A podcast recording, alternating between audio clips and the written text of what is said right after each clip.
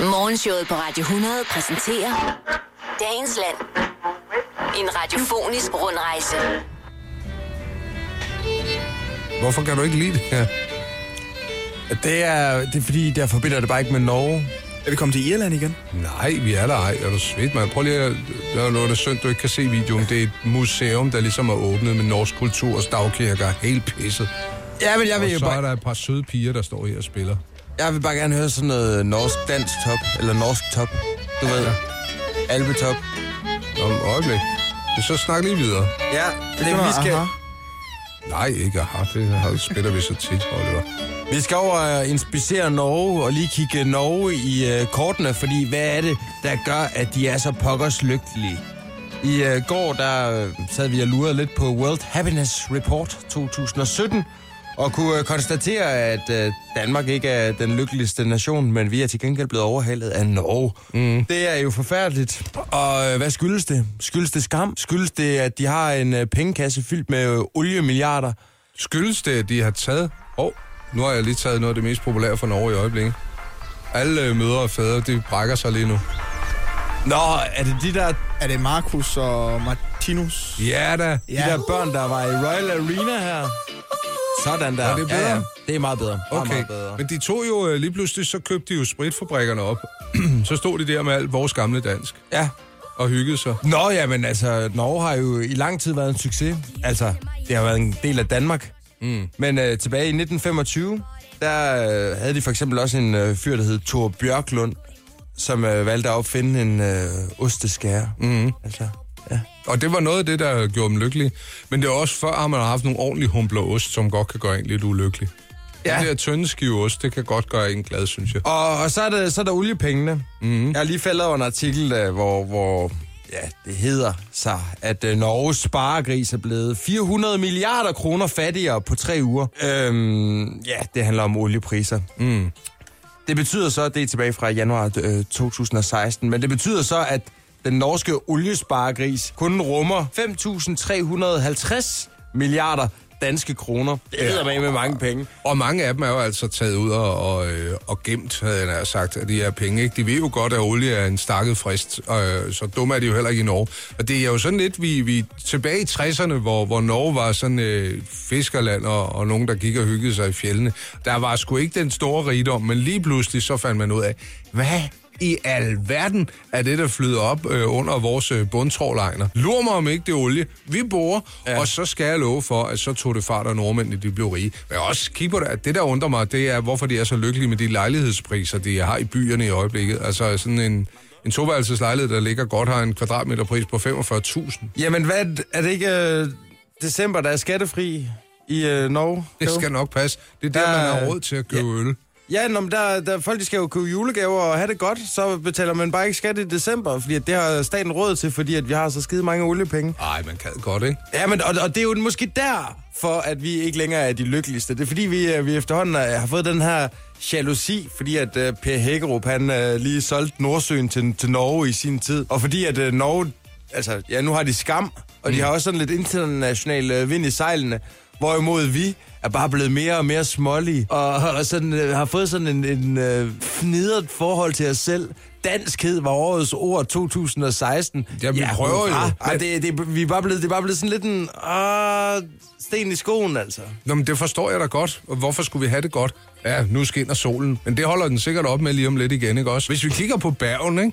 Sådan øh, dagtemperaturen, det går hottest for sig, så ligger vi og ruller i øh, juli måned på 18 grader. Der kan vi godt øh, bryste os af en, en 22 grader herhjemme, ikke?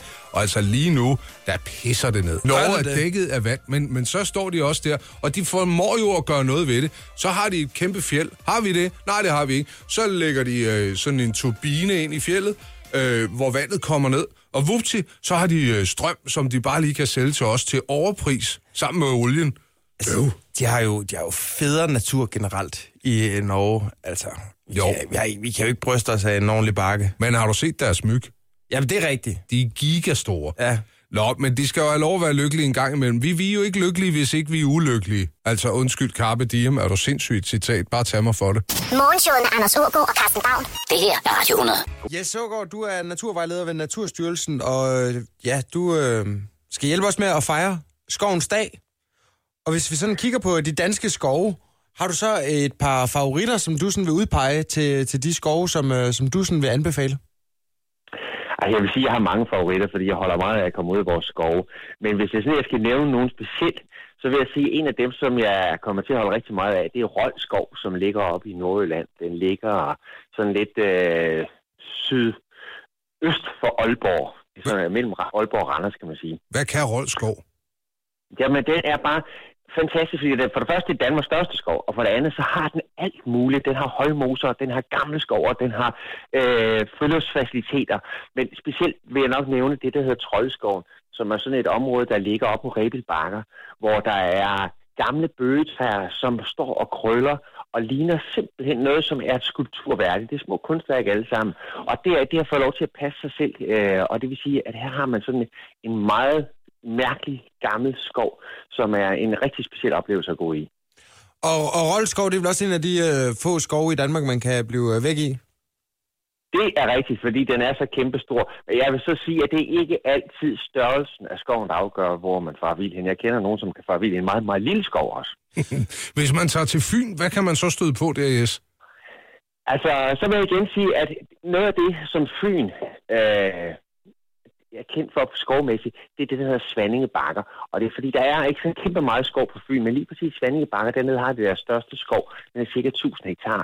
Og den er sådan meget kuperet. Og der ligger også til i, i forbindelse med skoven, ligger der også øh, nogle øh, åbne naturområder. Så de har sammenlagt altså en meget, meget fin biodiversitet. Den der blanding af skov og eng, der kører op mod hinanden, det er også noget af det, som man ved, at man dansker holder rigtig meget af, når man kan komme gående på det åbne, og så se selve galleriskoven. Det er, hvis man spørger dansker, så det er det det, de holder allermest af. Og dernede, der har vi altså det der, man vil kalde det sande guldaldermaleri, af det, at det der svungne, bakkede landskab med skov og eng imellem hinanden. Så det vil sige, det er en fantastisk landskabelig oplevelse at være dernede. Jeg var i Svandinge Bakker sidste sommer, og, og der kunne jeg også se, at der var en øh, kulisse fra 1864. Den her præmiebelønnede serie fra, fra DR. Det er, Ole, det er Ole Bornedal, der har været inde og pille i den skov der så. Ja, præcis. Hvis man så til Sjælland, Jes? Ja, så har jeg en lille perle, og det er fordi, at mens jeg læste øh, som til biolog for mange herrens år siden, der kom jeg meget ned i en lille skov, der hedder Suserup Skov. Den er ejet af Sorø Akademi, men det er Naturstyrelsen, som driver den for dem dernede. Den er urørt, og det har den været stort set uh, siden midten af 1800-tallet. Der har man ikke rørt den dernede. Og man kan se på, når man laver sådan jordbundsanalyser, at der har faktisk været skov i de sidste 5-6.000 år. Det er en fantastisk skov at komme ind i. Den er ikke kæmpe stor, men til gengæld så er der jo simpelthen et roderi af biologi dernede, som er, er, er enestående. Masser af forskellige træarter. Øh, de ligger hulter til bulter, fordi når de har væltet i en storm, ja, så får de lov til at blive liggende. Så det vil sige, at man har svampe og insektliv dernede, som er helt fabelagtigt. Så hvis man godt vil opleve det der urskovstemning i Danmark, så er det stedet at tage hen. Hvor gammel sagde du, at lige at øh, skoven er øh, omkring Suserup?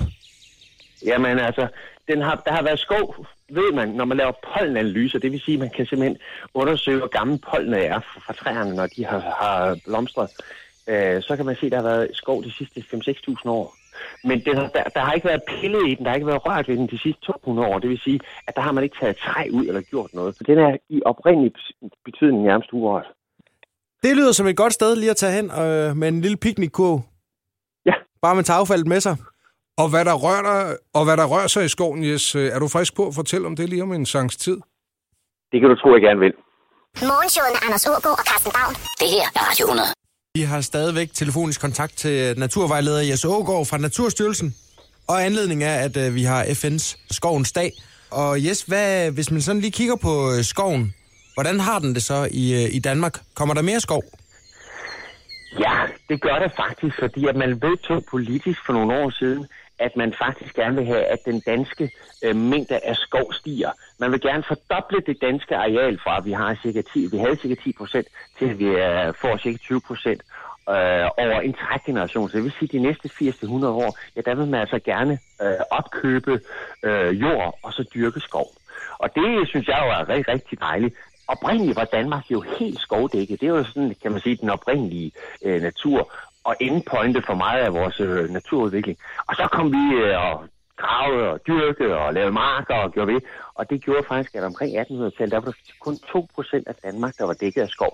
Så altså, på den vis, så kan man jo så sige, at det er jo allerede gået godt frem, at vi har fået meget mere skov, end vi havde for, for bare 200 år siden. Og hvad så med biodiversiteten, eller faunaen ude i øh, den danske skov? Har den det også okay? Jamen, den har det jo, øh, kan man sige, udfordret, fordi at biodiversiteten, ikke kun i Danmark, men, men i hele verden, er jo under pres, og man gør meget for at prøve at forbedre den. Og derfor så er det også sådan, at i dag, at skovdrift er blevet til meget mere end bare træer på lige rækker, og så fælde dem, øh, når man skal bruge dem. Men det er blevet til en øh, naturnær skovdrift, hvor der skal være plads til biodiversitet også. Og der sker jo nogle rigtig, rigtig spændende ting nu her. Øh, man har faktisk vedtaget, at 25 procent af den offentlige skov, øh, ikke 25 procent, 25.000 hektar af den offentlige skov skal udlægges som urørt skov eller biodiversitetsskov. Og det vil sige, at man får noget skov, noget natur, som alene skal trække biodiversiteten. Det vil sige flere pladser til, til arterne, mere vildskab, øh, masser af dødt ved, det vil sige træer, der vælter ned og rådner og skaber plads til svampe og, og biller og alt muligt andet. Så på den måde, så, så går det i den, i den rigtige retning. Og vi har en øh, flot forårsdag foran os til at komme ud og nyde de danske skove. Det er rigtigt, og det er der heldigvis mange danskere, der gør. Det er sådan, at man har tæller dem lidt en gang imellem. Cirka 100 millioner besøgende har med de danske skove, og det synes jeg er jo rigtig fedt, at der er nogen, der bruger dem også. Og det er alt lige for dem, der går ud og kigger fugle, og så også dem, der tager en tur på mountainbiken derude, altså, hvor man selvfølgelig skal vise hensyn til hinanden og nyde det skovens dag i dag. God dag til dig, Jesågaard. Kan I have en rigtig god dag også. Morgenshowet med Anders Ågaard og Carsten Baum. Det her er Radio 100. Det er duftens dag, Ja, ja. Og en duft kan jo sige mere end tusind ord, og det, tit er det jo lidt svært at sådan indfange. Hvad fanden er det, det lugter af? Hvad lugter det af? Det, det er, det- jeg får lige Anders Ågaards øh, højre armhule i dag øh, serveret i ansigtet. Du, det er sådan lidt... Du dufter sgu lidt af fersken. En eller anden fersken parfume, du har ikke klædt dig. Ja, jeg er jo en fasken dreng. Ja, har du smurt Pitsmelba Yogi i øh, armhulen? Jamen, jeg bruger jo kun, øh, kun øh, mælkesyreprodukter til at smøre mig ind i. Både Ja. creme og... Senere på dagen, hvis der er meget sol, kan jeg godt komme til at lugte lidt surt. Det er sådan øh, meget, jeg kan godt lide den der forvandling af duft. Og øh, hvad sådan nogle mandedufte i virkeligheden kan, kan lugte af? Jamen, det er jo ikke småting. Og Oliver, du har sådan kigget lidt nærmere på øh, produktbeskrivelserne Ja, på nogle af de her mandeparfumer. ja jeg, vi kan blandt andet sige, at der er en, øh, en parfume. Det er så faktisk en, en unisex parfume. Ja, ja. Og den siger, den er ren, unisex, sensuel. Den første duft designet til både mænd og kvinder. Det er Aqua di Gio Ren og moderne med en forfriskende note af grøn te. og tis. Er det Aqua di Gio? Nej, Nå, det er Calvin Klein. Ja. One. Så er der Er en... det CK1? Ja, Nå, fy for pokker. Lugter den af grøn te? ja, åbenbart. åbenbart. Og så den her parfumes topnoter. Åbner med en forfriskende kombination af kanel, grøn æble og lavendel. Mellemtonerne af cedertræ og rosmarin udgør hjertet sammen med aromatiske toner af salvie. Det er ikke tabak, vel? Hvad er vi ude i for en... Øh, Cristiano Ronaldo Legacy. Okay. Ja. Det, det lyder som om, at den bare skal blandes op med en øh, flaske klar, øh, ja, en flaske vodka dybest set, og så kan den serveres som en påskesnaps. Det kan den da sanges. Sådan en lavendelshot mm. der. Så er der en duft, som har den, den fyldt rigtig meget i min, øh, da jeg rigtig lige begyndte at gå, i, at gå i byen. Alle drengene havde den her, og det er en dristig, forførende og uimodståelig duft Virkede til den? manden, der besidder verden. Virker den? Wow. Jamen, Det tror jeg. Jeg tror, der var mange øh, damer, der synes den var god, men jeg synes, at den blev forbrugt. Det er One Million. One Million, den har jeg aldrig duftet. Nej, altså Men- jeg var, i min gymnasietid, der øh, skulle man øh, i hvert fald øh, der, hvor jeg gik, dufte af David Duff Cool Water. Så var man the shit. Men altså, duften af manden, der styrer verden, ja. det er Altså altså... Donald ja, Trump? Ja, men kan man ikke sætte lidt ord på, øh, hvad, hvad han dufter af? No. Sådan arbejdsstress. Griskhed. Ja, Mm, duften af griskhed. ja, duften af åben mavesår. Mm. Hvad, men øh, er der flere ting, som øh, duftmæssigt? det er der. Der er en uforskammet maskulin duft og et hemmeligt våben til forførelse og succes. Tommy Hilfiger. Boss Bottled Night. Nå, Bottled Night alligevel. Men det er igen det der med, hvordan dufter uforskammethed? Ja, det er svært, ikke? Altså, ja, ja. Hvor, altså, hvor- hvordan dufter Esben Lunde Larsen? Ja. Det er duften af uforskammethed for mig. Mm. Det bryder du dig ikke om. Nå, men det ved jeg ikke, om jeg ikke gør. Men, men, øh, men, øh, men jeg vil bare gerne have sat lidt flere ord på, øh, hvordan den her uforskammethed, den ligesom kommer til udtryk, når den li- bliver fortolket gennem en, en, en næse. Mm. Er det for meget for langt? Nej, men det er jo lidt ligesom med, med folk, der sidder og slynger en stor pokal vin, ikke? hvad de ikke kan finde ud af, at, at den dufter af, og, og når de med glæde i stemme siger, prøv at dufte rådenskaben. Ja, skål for fanden. Nå, men er der, skal, vi, skal vi øh, starte sådan en øh, duftdebat? Mm. Eller er der nogle ting, øh, som, som I gerne vil, vil have forklaret, hvordan den dufter? Øhm, hvordan dufter lykke og utroskab og, øh, og faldulykker? Som Susanne Bjerghus. Det, det, det dufter vel bare en anden parfume, ikke? Ja, Du lugter sgu lidt af en anden dame i dag. ja. Seductive Ja. hedder den. Den nye. Ja, men jamen, det, er, det er jo altså... Og den er også unisex, ikke? For mænd og kvinder, der er løs på tråden. Igen, lad, lad nu være med at, at bruge øh, millioner af kroner på at udvikle dufte i laboratorier. Mm. Der er masser af gode dufte ude i naturen. Det Ja. er bare ud med feltspaden, og så grave noget op. Ja. Og så tør det på din radiator, og så smør dig ind i det. Morgenshowet med Anders Ågaard og Carsten Baum. Det her er Radio 100.